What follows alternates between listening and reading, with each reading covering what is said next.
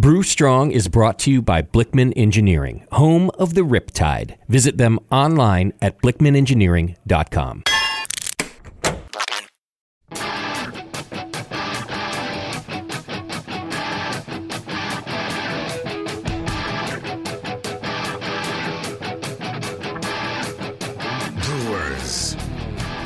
time for the beer radio you've been looking for. This is the show that dispels myths, tackles the toughest topics, and makes no apologies for geeking out on beer. Hosted by two guys that drink before they think Jamil Zainasheff and John Palmer. This is Brew Strong.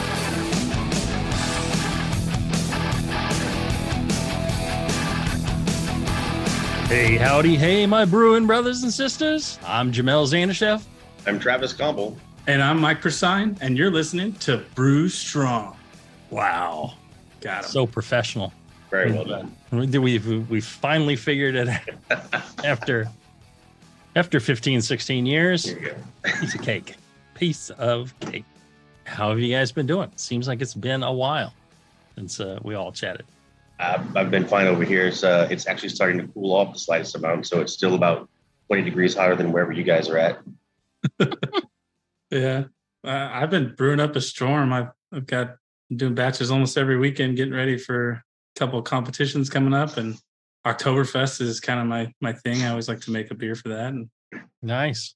Do you have a like an Oktoberfest you guys do up in the the uh, Reno area? Uh, not like a large citywide thing, but I was going to go check this one out at a brewery on September 30th, at Mhm. the Saturday. Yeah, yeah, and check that out. But I always do my Mar- Meritzen. She turned out really Nice. nice this year. So Nice. see if she can win a couple medals too. I love a good Oktoberfest. It's one of my favorite things. And once I was no longer with the brewery, we used to do a, a thing at the brewery where I'd bring in like 20 different, you know, uh, German beers that really hard to get uh, into the brewery and have a just a rocking Oktoberfest. And uh, since I'm not there anymore, they're not doing it anymore. I was thinking, well, maybe one of the local cities will have me, you know, uh, do an be cool. Oktoberfest for 'em That'd but cool. you know maybe Reno. Uh, yeah, that would be a big one. I mean, they they're always something. looking for an excuse to throw a party up here. Oh yeah, I All the, I, the casinos. I love it up in Reno. It's it's a wonderful town. Yeah, was we got good weather. I, we're in the mid 80s, dry, nice. sunny. And then in Houston, Travis Uh, Oktoberfest. uh, well, yeah. So the bars here and there will do this, that, and the other. Yeah. Uh, our downtown Flying Saucers having one. They- They'll bring in. Is there like a not- big big like city organized one? You know where there's you know hay bales and No. people. No, There's other things that aren't Oktoberfest that are, you know, but mainly it's outside of what you call the city. You know, as you get into the into the middle of nowhere, you know, people do various things as fall approaches, hay rides, things like that. Mhm. But uh, now there's, I mean, it'd be lovely if like NRG Stadium would host uh, an Oktoberfest. yes, there you go. Now you're talking. See, that's that's Yep. some thinking there. That's the scale. Yeah. yeah. Think I think uh, every city needs an Oktoberfest, or at least you know, the uh, every every small region needs an Oktoberfest uh, of its own. I agree. Uh, Bill in the, the chat wants to know: Can we rename Oktoberfest to Hoptoberfest and do a special full month of IPAs? Actually, that's not a bad idea. I think there Just should not be a in September, Hoptoberfest. right? That well, that's kind of always my dilemma is it's the hop harvest time of year. So you Right. got all that going on, and then you got Oktoberfest going on. It's Well, Oktoberfest truly should be in September, and then we could do Hop Hoptoberfest in October. yeah. or we could do Hoptember and Oktoberfest, Nice. Hoptember, early September, or April. Hey, boom, January. Just hops all year round. We'll figure out a way to slam hop well, yeah. every Bill, you you keep working on that. Uh, you know, uh, figure out what month that should be. You know, I, I bet loves a great Oktoberfest. It's my dear friend uh, John Blichmann, and uh, I was thinking, I was thinking about it today. I really love how a lot of times he'll call me pal. In an email, he'll say, "Hey, pal," you know, I like that. Gotta be a Midwest because thing, you right? get your name right. It's a little bit of a Midwest thing. Yeah. No, no, he knows. We've we've had way too many uh, drunken uh, evening uh, together for him not to know my name. Uh, you know, it's you know, it's usually cursing and shaking his fist when he says my name. Then, you know, what, what are you gonna do? But you know, that guy's a genius, and uh, he's you know constantly making uh, you know cool new things. One of the the latest new things is you know their Boilermaker kettles. It's uh the, probably the best boiling kettle on the on the market. It's you know really a lot of technology has gone into this thing. And they used to have, you know, the Hellfire burner and then the, the immersion heater. And then they made the thing called the Boilermaker surface, which is there's nothing inside the kettle. It is just a smooth surface. So you don't have like a, you know, electric elements to run into. Um, you don't get that uneven scorching. Makes it super easy to clean.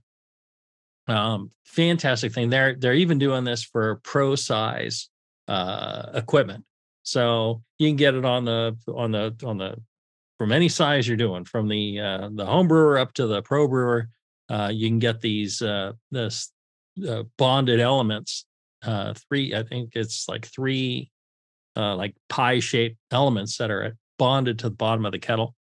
Uh, so it makes it easier to clean. Uh, you know, the, the minute you get you know a drop of liquid in there, you can start your boil. Uh, you can step mash in this thing, all that really cool. And you know, this from the the mine that brought you the auto sparge, the the beer gun, uh, the brew commander, the brewmometer. They've got whirlpool kits, hop rocket, hop blocker. They you know whatever it is, um, you know they've got it. And um, just a brilliant company led by a brilliant dude.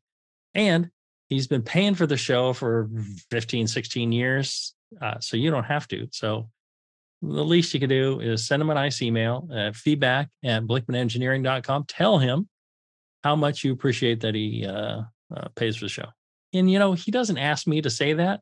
I just feel that it's important. It's so important to me that I had the wrong email address. He goes, you know, there is no Oh, yeah. feedback at Blichmann Engineering. This is maybe like five, ten years ago. He goes, but uh, you know, uh, so we added it. He's like, yeah, emails coming. he I remember it. that. He I he remember check that. he checks him himself. Uh, so it's it's it's nice. I appreciate that you guys send those out. How long was he thinking you had zero reach because he's not getting these emails? It had to be like 10 years. I think it was like halfway through the show series Yeah. we've got so Yeah. far. Is like, oh, you John, mean John's on the show. And he's like, "What the hell's that address, Jamil?" Ah, shit. Anyway, sorry. Yeah, it is the joy of working uh, for the Brewing Network. You know, everything is is 100. percent We've never made a mistake in our lives here at the Brewing Network. You've made the best catchphrase. or Who was it? Did, did Palmer create it? Innovating your brew day. I know it was uh, Jason Petros. J- JP. Okay, yeah, yeah. um yeah uh yeah as there's like john palmer john blichmann and jason petros every time i say jp people think i'm talking about Right. somebody other than jason petros but jason Right. petros actually uh quite a clever marketing mind on that guy Mhm. and uh, he he's the one who said innovating your brew day which i think is just a genius uh, slogan and uh you know i think uh, Blichmann engineering is innovating your brew day right, right there definitely? all right. Let's see here. Today, we wanted to talk about uh, fermentation tips and tricks. You know, there's there's a lot to fermentation. It's very simple on the surface. You put some yeast in your wort and it becomes beer. You know, no big deal, right? It it pretty much always works unless you have dead yeast to start with or uh you know, you put it in liquid that's way too hot or doesn't have any sugar in it um other than that it'll make beer so very simple but how do you make great beer you know what are what are some of the like anything you can drive you can mash your foot on the gas pedal you can kind of you know mess around with the steering wheel you know, are you going to drive successfully? Are you going to plow into a wall? What's going to happen? So there's a little, there's a few things you should know about driving, and there's a few things you should know about fermentation as well. I've I've said this one before. Uh, if if you can't measure dissolved oxygen, if you don't have a meter, although the you know the price of parts per million meters from like Milwaukee have come down, they're like a hundred, hundred and something bucks now, which isn't cheap by homebrew standard. But you know, for a commercial brewery, that's dirt cheap. You should be measuring your oxygen. And uh, even for some home brewers, I've seen them spend money, a lot more money on far less mm-hmm. than being able to tell how much dissolved oxygen is there. But as a home brewer myself, you know, back in my day, it was like a thousand bucks, two thousand bucks to measure dissolved oxygen. So I couldn't afford it. Uh, and what I did was measure the things I could. I could measure time easily, right? And I could measure flow. I, I used a uh, a medical uh, uh, regulator that I uh, somebody gave me and was able to measure you know how many uh, liters a minute of of oxygen. If you don't have one of those, and let's say you've already got your your your setup and it doesn't measure, you can go on eBay and for probably less than 10 bucks, definitely less than 20 bucks, you can get yourself a flow meter it's a little ball trapped in a in a cylinder there, and the uh, rotameter. There you go. the engineer speaks up, and uh, uh, you just want to make sure you get get one in the range that you want. And so for you know homebrew, uh, you're generally talking around a half a liter, maybe one liter a minute is what kind of flows you want. So get something from you know quarter zero to you know five liters a minute uh, three liters a minute something like that. Again fairly cheap. You just need to make sure that you know when you set them up set them up generally up and down. And um, you can you can do it with that and do time and your liters per minute and just measure that. And if the resulting beer turns out without um, a great result and you, you think you need more oxygen well then you can you have at least a way to measure how much oxygen you're putting in there or less oxygen whatever it t- turns out to be. Yeah. I think it's a prime tip right there. Yeah yeah absolutely. Mike uh, what do you use for measuring your your o2 i mean you do a lot of yeah. and I, I, know you o2 the heck out of your beer for those yeah so i've actually built um it's a welding oxygen tank that has one of mm-hmm. those um brewing regulators on there. It's actually down over here so but those I actually look just like the medical ones. So I'm yeah. curious about the uh, accuracy of that. So sorry, you were going. Oh, but then I actually built where I, I will inline oxygenate as I'm knocking out. So mm-hmm. I actually I try to flow a little bit less than what Jamil recommended, just because I'm flowing the entire knockout. So right, mm-hmm. right. I'm going 10 minutes, 15 minutes, but and then I'll I'll uh I'll actually push my knockout into the uh, racking tube because I actually want to keep that oxygen in solution. I don't want to splash it over the top. So right. actually, I want to fill right. from the bottom, and then these bubbles are coming through. And I think it's worked really well for me. I've had good successes, but even with like juice, which is particular about its high oxygen aeration. So yeah, it really does need a lot of oxygen. Yeah, but I actually don't have a, a DO probe, and I was definitely thinking I should probably step up to really be able to control that and Jamil makes good points, and I need to get off my butt. my uh, regulator probably looks just like yours, and it does look a lot like the medical tank from Jamil. Difference being is the one that they sell for us homebrewers threads onto a threads onto a welding type O2 tank mm. versus the flip on for the medical type tanks. Mm-hmm. Yeah, it's exactly that. And on a, that left hand side is a dial where you can dial in your liters per minute. Hmm. Now, my big reason for not exactly trusting what that says mm-hmm. is if it's just like a pressure regulator, it depends on what the downstream back pressure is. And I have a half micron sintered stone. They mm. also sell two micron sintered stones. And I'll tell you, right, right. you can see the flow difference through the two stones. Yeah. But absolutely. so you go back to what you said, mm-hmm. what worked, what didn't work, try a little more, try a little less, brew again. The little ball in the in the thing that's unbeatable. That's that's going to be on. That's that's always going to be accurate, Yeah. even with back pressure.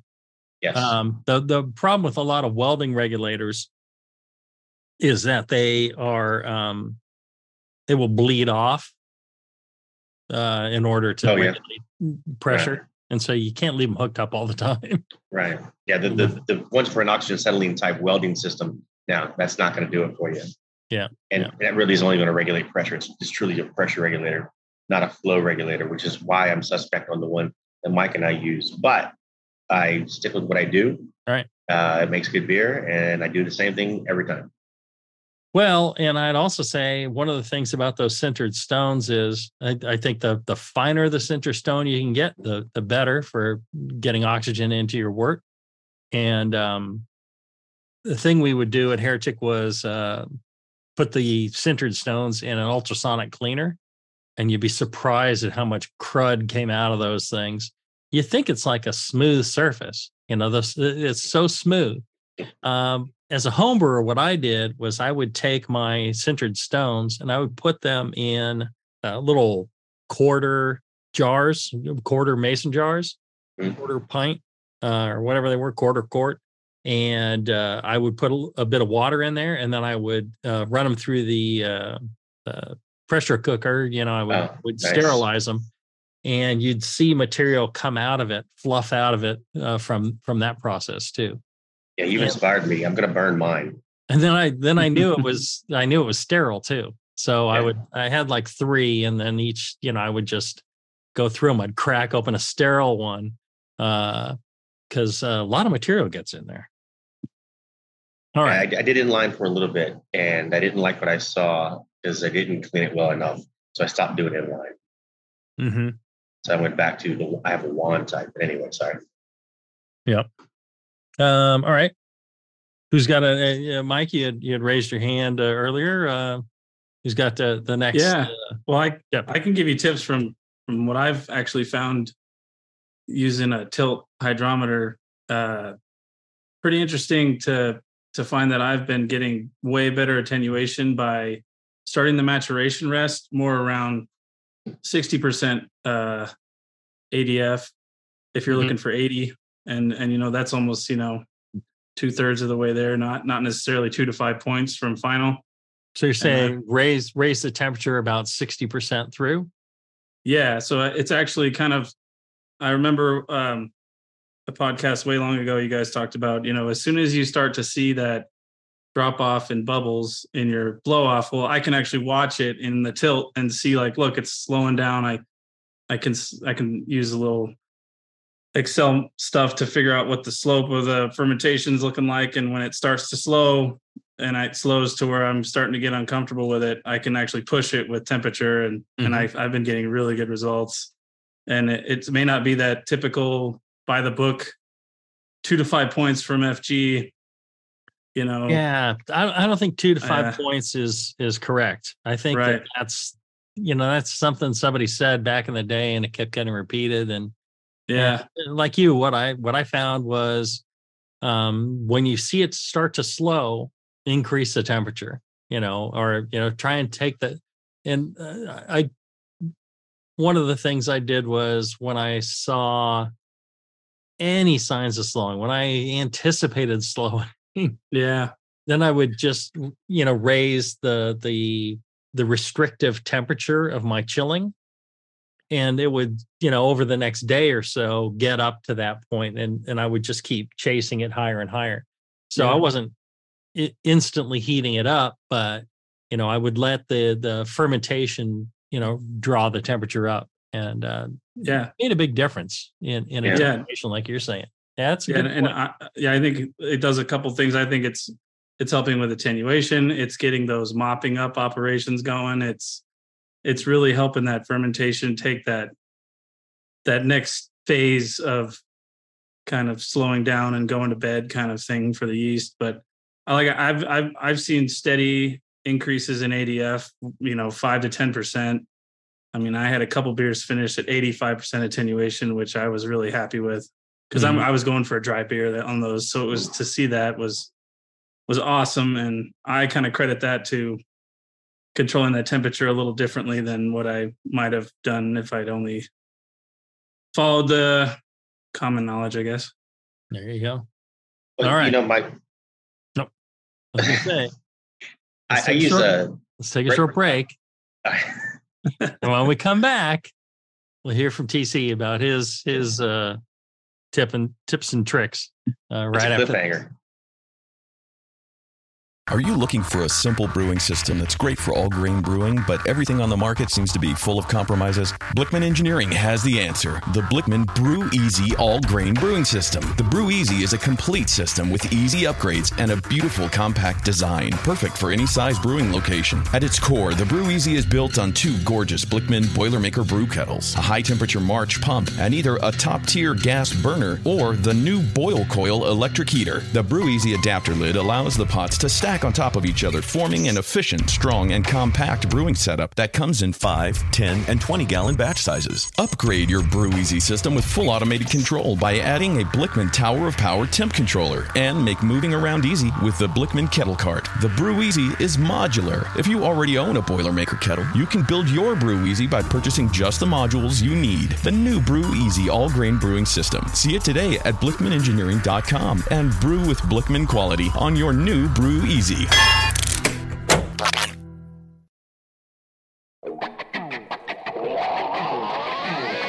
to the beer guys that make other beer guys look like wine guys. Brew strong. All right, we're back.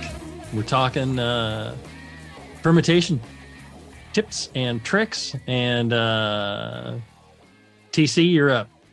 Yeah, so I didn't have something new just yet. I was going to pile on to what Mike was saying. Uh, the tilt, uh, its its accuracy may be arguable, but its effect in what you can learn from your beer, I appreciate it. And one thing it shows me is that my little temperature probe that goes just into my fermenter isn't as accurate as what's happening when that yeast is really happy in my, my fermenter. So what I find is that my my temperature is already higher than I thought it was, and maybe higher than I necessarily wanted it to be.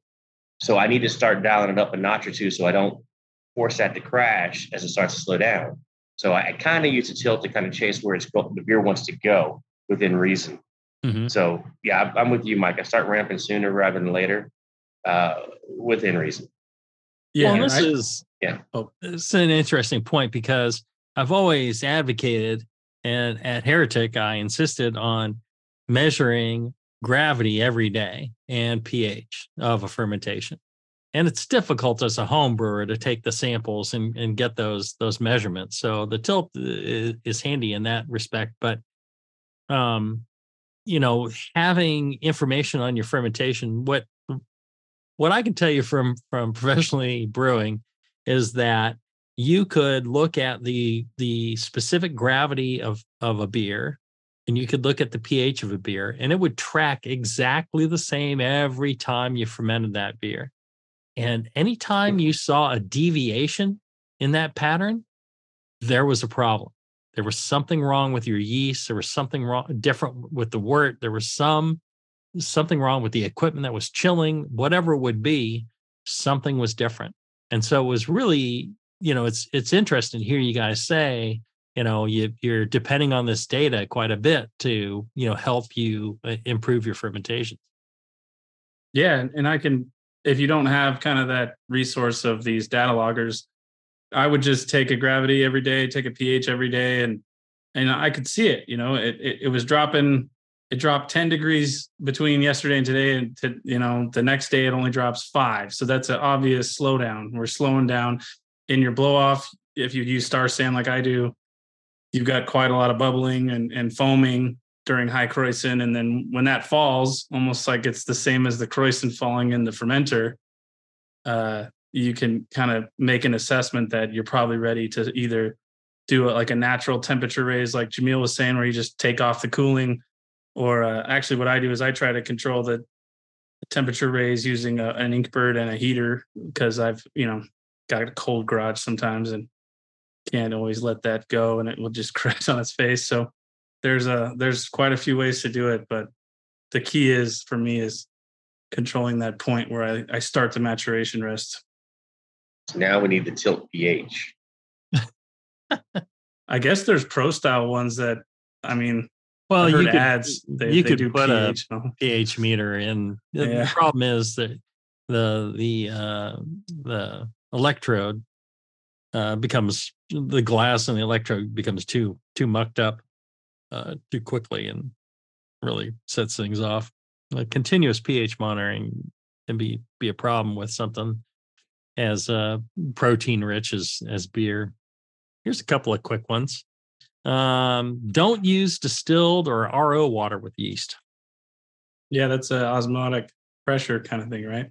Exactly.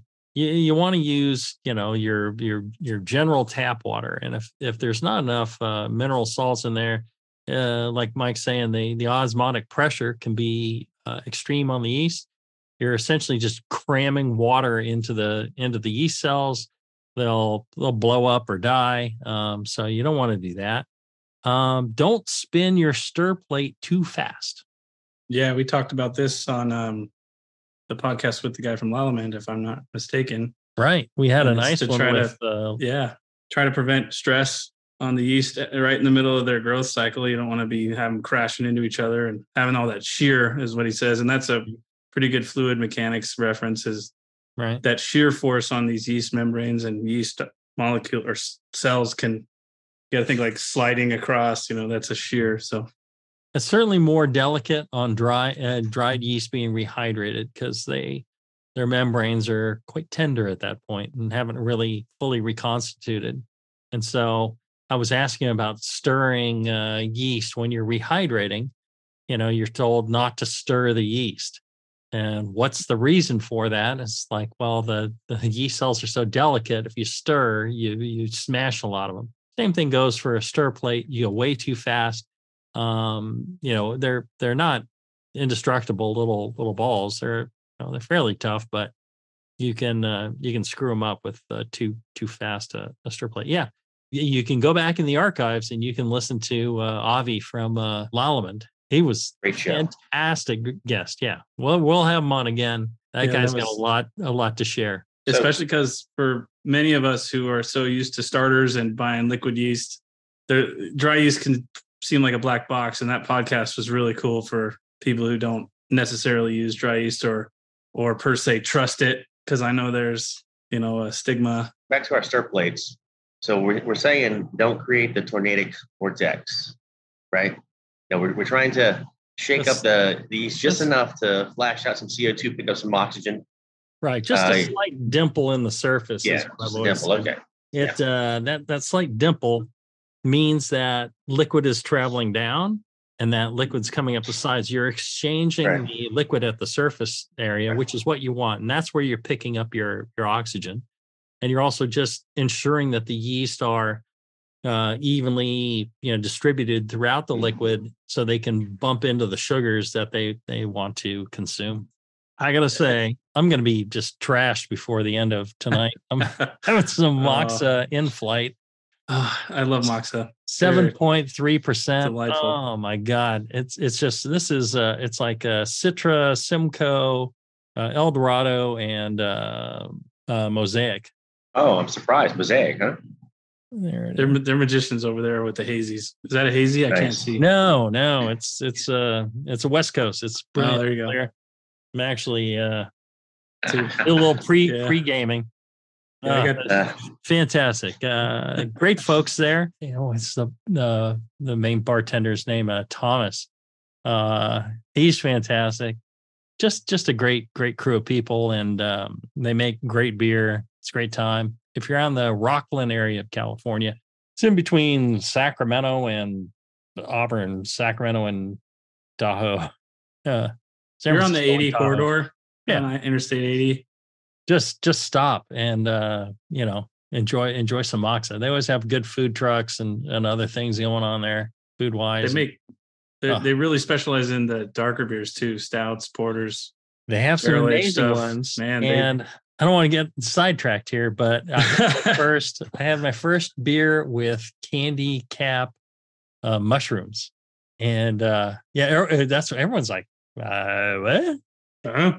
And so uh, yeah, yeah, they're not uh, psychedelic mushrooms. They taste like and smell like uh, maple syrup. That weird? It's not like uh, eating blowfish. It's not like you have to trim it right so you don't get poisoned. no, it's uh, it's it's uh, it just tastes in different ones taste more or less like uh, maple syrup, but nice. um, yeah, Like fenugreek has that flavor, kind of, right? Yes, yes. Okay, You're the there you go. second person to to tell me that. Yeah. So it's a compound. so- that somebody's isolated the what compound it is that tastes like um, Mm. So. I wish I had a friend out that way that would just send me some of those beers. Sounds fantastic. yeah, sucks. I still got to send you some of mine, Travis. I was going to Yes, can up I- this Meriton. yeah. Nice. I, I haven't. Uh, I haven't. I've only done one beer for one competition, and I didn't send it out because only one.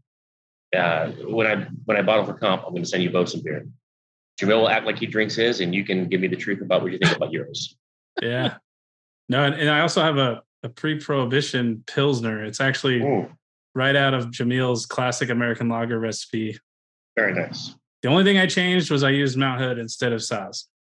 I wanted to I thought you were going to relate that to yeast. You use a specific yeast to get that I- profile. I did also use uh, the Lutra Kveik, I you know the pseudo lager yeast okay.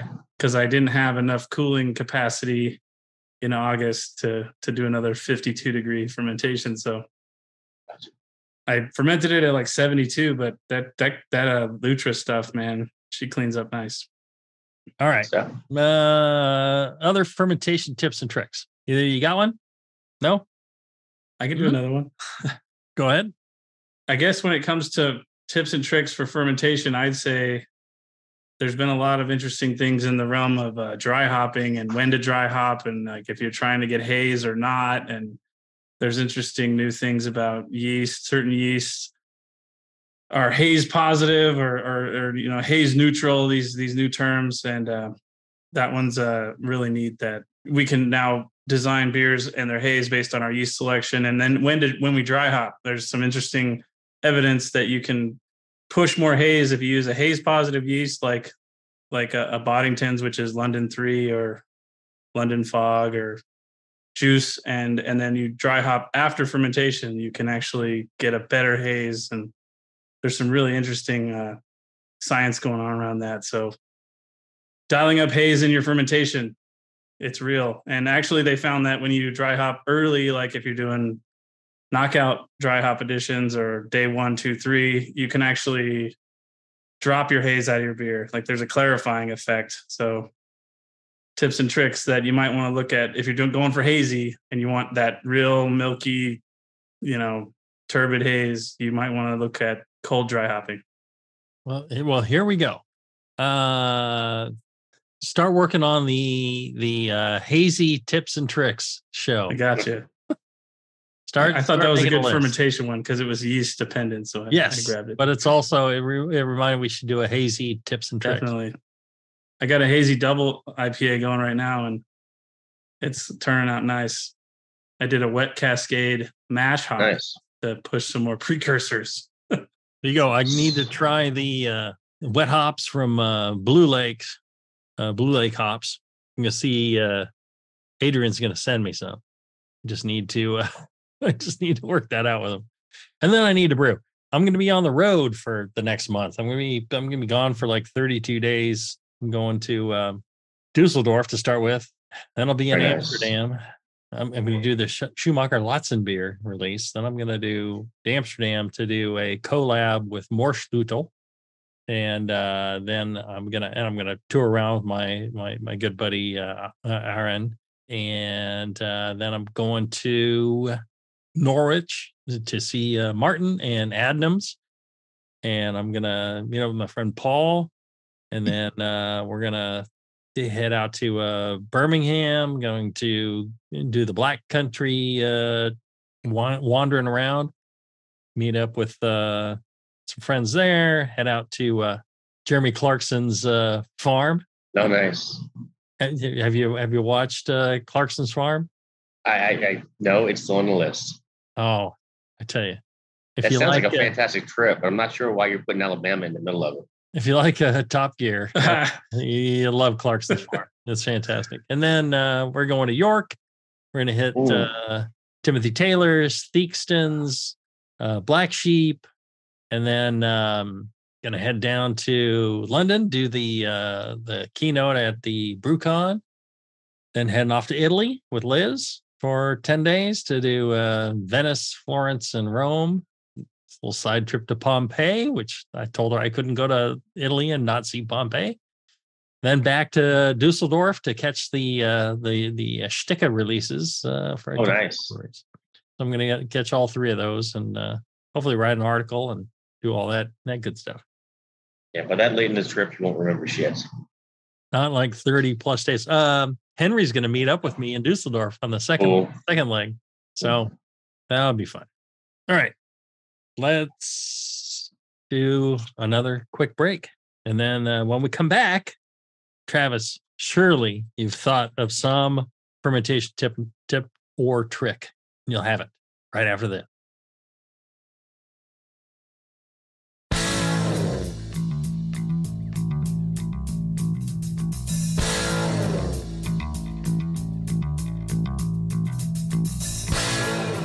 Learning to brew has never been so disgusting. This is Brew Strong. All right, we're back.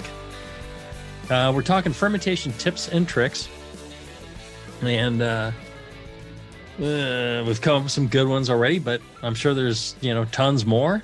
Travis, you're you're a, a great brewer, and uh, you've you've got a lot of uh, fermentation knowledge. What's one of your favorite uh, tips? I'll um I'll go through an observation. Mhm. I've uh you know I I rely on a very specific calculator to get me in the right direction, uh, but I also alter it as I need uh, around my brew day, around my wort, et cetera, my experience, and I use containers that aren't exactly perfect scientific containers graduated the whole way up, and so I was using the Mr. Malty, calculator for quite a while when I realized I had uh, I was off on my calculation on on my volume and my my Nalgene type bottles. And so when I corrected it, I started pitching less yeast, and immediately everything was taking longer to finish out, and my barley wine didn't finish out, and that's just not acceptable. Mhm. So trying to fix my situation again, learning from the situation, I just said, okay, I'm going to add 20% to whatever Mr. Malty tells me Mhm. it's not really 20%. It's it's my approximation and my little vessels I use to store yeast. And uh, very recently, for some reason, I looked at it really closely and I, and I said, well, you know, the bottom's just plastic. So let me just add another quarter inch of yeast. Mhm. And the, the boost in my fermentation was was just ridiculous. Now, a quarter inch doesn't tell anybody anything, but you've often said it. Easy to underpitch, not easy to overpitch. And I, Yep. I think I'm seeing it and I think I'm learning it. And uh, it sometimes it scares me how fast even 001 finishes out. It's like as fast as I've done certain kveiks at 95 degrees in my garage at. It's just, I mean, it's not finished, finished, but fermentation's hitting an end. You know, it's time for cleanup. And uh, it's amazing what a, a little adjustment in your in your healthy yeast pitch will do to your beer. Um, no off flavors, absolutely not off flavors. Latest, the latest IPAs I've made are some of the best I've made, Mhm. and that's one of the tweaks I've made. So um, again, it's an observation more than a tip or trick. But I guess the tip would be, when in doubt, pitch more, not less. Yes. Yes. Absolutely. People that are trying to, you know, say, well, you know, here's the amount that, you know, you need to ferment, you know, this beer or that beer, you know, and then going like, yeah, that's all I need. It's like, well, you know, there's the the, the Mr. Malty calculator did, you know, kind of take that into account, uh, you know, the the fact that yeast isn't always as healthy as you think it is. But even then, it's got an adjustment where you can go like, nope, that doesn't work for me. I'm gonna, you know, I'm gonna adjust a little higher, so it tells me, you know, higher. Uh, you know, maybe you got more trub in your in your your yeast, so you go a little higher on the trub setting, and you know it tells you to to pitch more yeast, and you you can dial it in. And you know that's the thing is, it's so easy to underpitch. It's not hard. It, it, you know, it's it's really hard to overpitch. I mean, I actually I had to take a couple of shots at it before I could dump enough yeast in a beer to uh, really, you know, affect the flavor in a very negative way. So it's always better to to pitch more. Uh, that's a that's good uh, good tip, uh, Travis. How about you, uh, Michael? Do you have a do you have another? Well, I, I guess I could just add on to that one.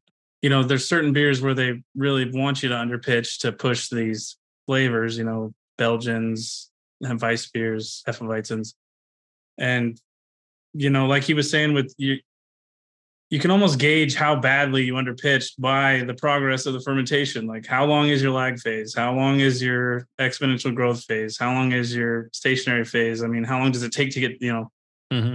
and you can really, without even really being sure of what your pitch rate was or your, your cell count. And, and like you said, when you didn't finish, like a beer didn't attenuate to final gravity that you wanted, these are all indicators of just how underpitched it was. And like, to right. add to the point is when you start seeing these things like a, a 48 hour lag phase or a, a two week fermentation mm-hmm. to get you know a, a, a single or a, a small beer to finish those are very good indicators that you massively underpitched and you should probably look at your process and, and add more yeast next time I mean, do you really think that uh, all these classic you know, beers from Belgium and England and Germany and all this. Do you really think that these breweries, you know, got the these beers that you're that you love so much by you know struggling for two or four weeks to get it to actually right. attenuate properly? No. Right. So i think they're more maybe a slight from what they would do.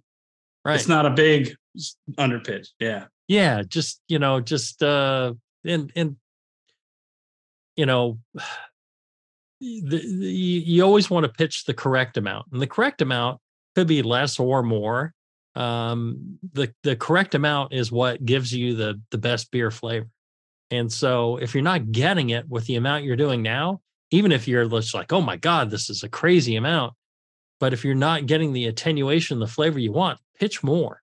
If if you're you know anytime you're not getting the attenuation.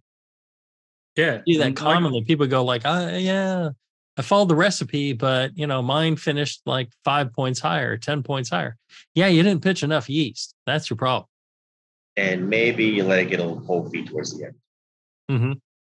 that's a good point um let's see here uh David in the in the in the chat or in the comment section was asking. He says, "Dr. Maria Mutslu episode sixty-two of the Mutsuglu of the Brew Lab podcast talked about uh, low gravity, high nutrient starters. What are your thoughts on that? Uh, well, from the podcast with Avi, he definitely was saying that nutrients should go in the wort or the must or whatever you're making because mm. you're trying to provide nutrients for the entire fermentation right um, and to provide that nutrition I, another thing i'd say is most all mar all malt worts pretty much have a good amount of nutrition in terms of nutrients with the exception of zinc obviously jamil um, so i actually kind of almost unless i'm doing something extreme I think I'm actually going to steer clear of nutrients unless like I, am going super high gravity and I'm I'm going to be stressing mm-hmm. these guys and and then when I do I'm probably going to add them to the wort uh, uh in the pre pitch. I, I I tend to agree with you. I, I have not heard that uh, that podcast, so I don't know exactly what was said, but um, generally when i'm trying to uh, capture a yeast or i'm trying to revive something that is in in real trouble i go low gravity um, you can put in high nutrients but the yeast aren't going to take them up the, the yeast are only going to take up enough nutrients uh, in order to build the cell membranes that they need you put in more nutrients that's fine I, I don't as long as you, you are not like really screwing with the osmotic uh, uh, pressure or the um, uh, you know the pH or uh, things like that, then the extra nutrients aren't hurting. Um, it's a waste of money, but it, it's not really hurting. Um, but you always go with you know the low gravity uh, starter in that uh, you don't want to increase osmotic pressure on the yeast, and that's why you're you're doing that. So generally, I'd, I'd, I'd go with what Michael's saying. You know, throw those nutrients in the in the wort for for fermentation, and get a better fermentation out of it. Well, uh, but again, I, I haven't heard it, so I don't I don't really know. Without discussing what the nutrients are, I mean, enough zinc is going to be deadly to the, the. No, Yeah, Yeah. too much too much zinc, and it depends on what the nutrient is. Um, you know, they're they're I'm guessing, but they're probably talking about uh, you know amino acids or something like that. Yeah, like a like a fermented or yeast type. Yeah, Yeah, high, okay. high, you know, uh, the, the more amino acids, um, you know, because yeast will use the amino acids easily to uh, depend on what what amino acid is. Um, you know, valine, you know, it's very easy for the yeast to take up, and proline, you know, very hard for the yeast to take up. Um, so it depends on what kind of amino acid we're talking about. But uh, with the right amino acids, you know, yeah, they could they could use that to build more more cell wall. So I mean that that might be uh that might that might work. the one thing I'll say is with in terms of low gravity, I mean that's kind of a a standard uh, starter process because you don't want to produce like tons of alcohol and put those kind of stresses on yeast you're getting ready to pitch to your beer. You know, I I make my starters at 1040. I'm, I'm I think that's even a little strong, but usually I, I'm okay.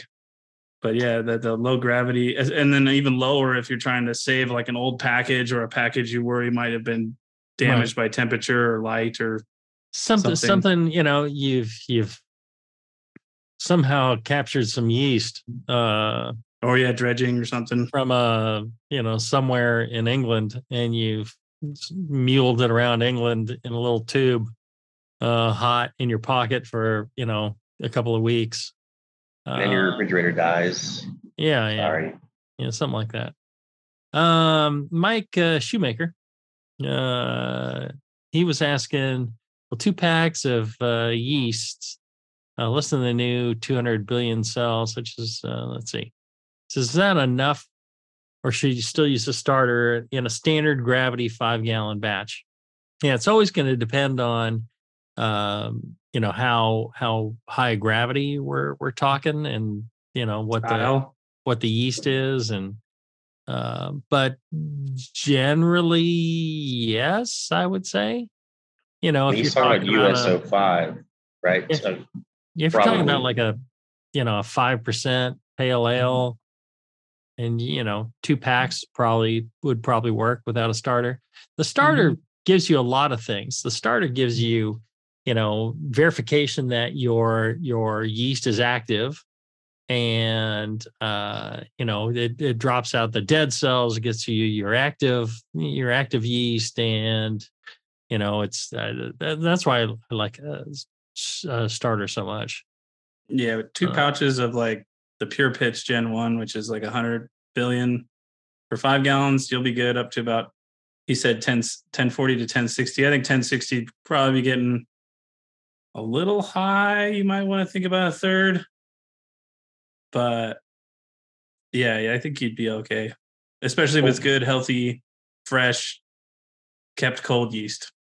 when he, when he says Safale, I'm thinking he's talking about uh, dry. Yeah, I guess- you know? yes Yes, that's a lot of Oh, yeast. Two yeah. packs in a five gallon, 1040 to 1060, posted a minute later. Yeah. depends on depends on you know how they were treated Oh, yeah, how yeah. old they are Yes. left out hot you know or on the top of a tin can you know for however long Your back pocket Um, while you're holding around Europe, you know? Yeah, exactly. Uh, David came with some more information. Uh, uh, 1008 gravity with 100 to 1 carbon to nitrogen ratio nutrient was used and targeted yeast growth on respiration over fermentation. Um, yeah, um, I've I've got to listen to that and see and see exactly what's going on. But um, yeah, there's a lot smarter people out there than than myself. So Hopefully, they're ready to experiment and they gave us the results. Yeah, Yeah. yeah. Hopefully, From the sound of it- something. From the sound of it, it seems like the the food content is low, and then you're giving a lot of carbon. Yeah, so it and then it sounds like put you want to be in the respiration phase over fermentation. So yeah, that's that's Yeah, interesting. I should listen so you know, uh, stir plate or you know, continuous aeration. So when they grow yeast, they tend to uh, blow sterile air through it and c- continuously stir it and keep it in respiration, uh, so it doesn't uh, slip into fermentation. Fermentation, they don't they don't really grow anything. Yeast manufacturers are trying to just produce more yeast mass. Uh, We're talking about a homebrew starter at this point, aren't we? yeah, yeah, that seems pretty Okay. experimental, and it'd be tricky because there's not a lot of uh, references to go off of. I I've never heard of that, so I wouldn't know. Like, I'm a guy who likes to read and and have a lot of it in my back pocket, so I'm standing on the shoulders of a bunch of other people before I try something. it's very difficult to Yeah. really keep yeast in respiration. Um, it's it's a and, and I think that's what they're doing is not providing the sugar, and I think that's you're really talking about somebody who's you know commercially trying to grow yeast. Yeah. I would almost think this is like some sort of aerated yeast Yeah. slurry where you have some sort of uh, aeration manifold, like at, at a water treatment plant. you're you're hitting it with air, like you said, trickling it through and and keeping that do residual and yeah, trying to produce growth. Right. So I imagine if if this person is somebody who grows yeast for a living, that they know really know what they're doing. And I would imagine. I'm I'm just saying it, it's very difficult in my talks with people like Chris White. It's difficult to keep yeast just producing more yeast. Um, Yeah. you know, there's there's a limitation to it, and you know, for for homebrewers, I think you Yeah. you go with a standard starter, and you you want to grow the yeast in a media that is very similar to what they're going to ferment and you want to kind of because your your steps are um you know they used to grow a lot of yeast in uh you know molasses uh you know a lot of the dry yeasts were were grown in molasses. And it was cheap and it was sugar and that's you know so um you know companies like uh white labs i think Wyeast and a couple of the others they actually grow their yeast in wort you know beer wort and using using barley. And the reason they do it is because it's more similar to what you're going to use the yeast for in the next step so if in your starter you are trying to force the yeast into doing something that is uh, dissimilar to what they're going to do when they ferment you may have more issues. If you're repitching this is one of the reasons that repitching was so important uh, to uh, success is after a few repitches in your in your brewery uh, even home brewery you find that the yeast behave a little bit better they start to kind of just start producing better beer uh, you know towards what what you're you're looking for. So yeah it's it's hard to say whether it's worth it to to you know just try and grow more yeast. Personally i wouldn't as a home brewer. I wouldn't as a commercial brewer either. As a yeast manufacturer yes or a yeast producer yes.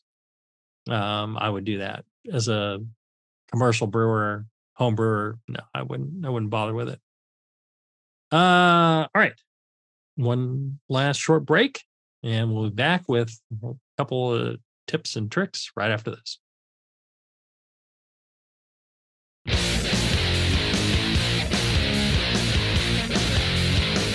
Back to the two guys that know how to turn beer into beer. This is Brew Strong.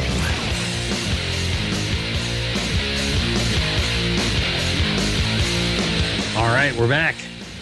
Um, I tell you, we did not get to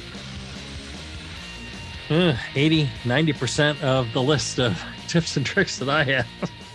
So here's the question Should we do another fermentation tips and tricks right after this, or should we do more live Q and A?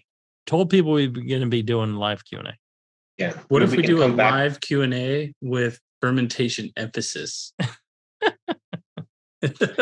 Well, we'll see. We've got a question uh, from Richard uh, about uh, uh, water and some other stuff. So, yeah, I don't, I don't know if that's really gonna, that's really gonna work. Let's do this. Let's, let's a uh, couple more tri- tips and tricks, and then we will uh, switch over to Q and A, and then we'll revisit more tips and tricks uh, a future episode, or maybe we'll write that article we are talking about. All right. Here's one. Um, don't bother with yeast washing. People ask me all the time, uh, you know, can I wash my yeast? You can rinse your yeast. Uh, yeast washing refers to uh, driving the pH down so low that the yeast sort of survive, and but it's so low that you kill off some bacteria. If that's what you've got, if you've got a dirty pitch, let's say you want to save this yeast, you've muled it you you you you swiped your hand through an open fermenter in england stuck it in your pocket and then you know when you got home you, you're you're growing you, you cut the pocket out of your jeans and, and fermented let's just That's say a tip and trick right there. let's just say this happened.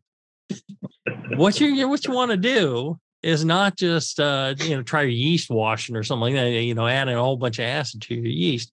What you would do is plate that that slurry that you get out of there. You know, just plate that out and see. You know, uh, you know there will be individual colonies, and you should be able to tell the difference between bacteria and yeast. Uh, there may be different yeasts, but um, you know the bacteria will definitely look different. And so you will you know eh, you know from a single cell you can pick that that colony off and you can grow that up. Now now you have no bacteria you just have pure yeast. It's the much better way to go than trying to do yeast uh, washing. Never do yeast washing. It's like what major breweries do when they pasteurize and they don't really care that they have a bunch of bacteria in their in their beer. Um, so so don't do that. It's uh you can rinse. Uh, use some uh, use some uh, uh, sterile water, not RO or DO water, but sterile water, and uh, you know pour some in there, shake it up, let the yeast separate, and you know you'll get the the yeast hulls on the top. You'll get all the trub and crap on the bottom, and then the middle you get this nice creamy layer. That's your yeast. So you decant the top off, throw that away, pour the good creamy layer into another container, and ignore the bottom. There's your yeast rinsing to you know reduce the amount of trub and other other crap that's in there. You know, most people I talk to about washing, Yes, they mean rinsing. yes, You just defined it, and, and if it ever comes up again, I'm going to say there's there's a video laid out. Started at about 55 minutes in, and it's it's you're washing, you know, you know, you're rinsing. Yeah, yeah. excellent explanation. Thank you. And I would say if you want to be less ambiguous, you I would call it an acid wash. Like you're it's an acid wash of the yeast, and that's where you're trying to produce an environment. Yeah, like you went through and and I would say unless you are a, adept at plating and and selecting yeast cells from a plate of colonies and propping up from single cells and it's if you have a super easy. contaminated slurry it's su- maybe it's it's- it's super easy.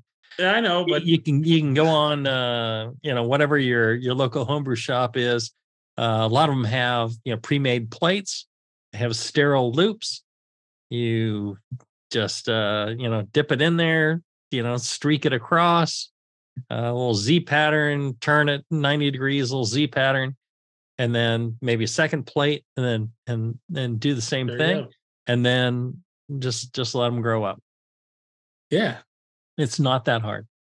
There's a book that, that tells you how to do it too. That's a hell of a Yeah, book, I'll tell you.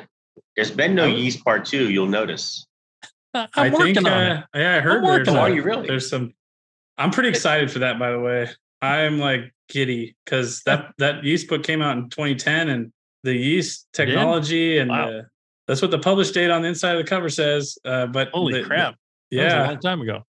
but to to to have you guys all including all the new stuff, the technologies and the the, the findings and the taking, Advancements. it's taking a long time. I would bet, yeah. But th- I Yeah. was going through that book a lot this week, getting ready for this, and that is a great book, and it's got everything about Mhm. doing all that. And I personally have decided to, if I'm worried about a slurry and I would think about acid washing it, I'm just dumping it.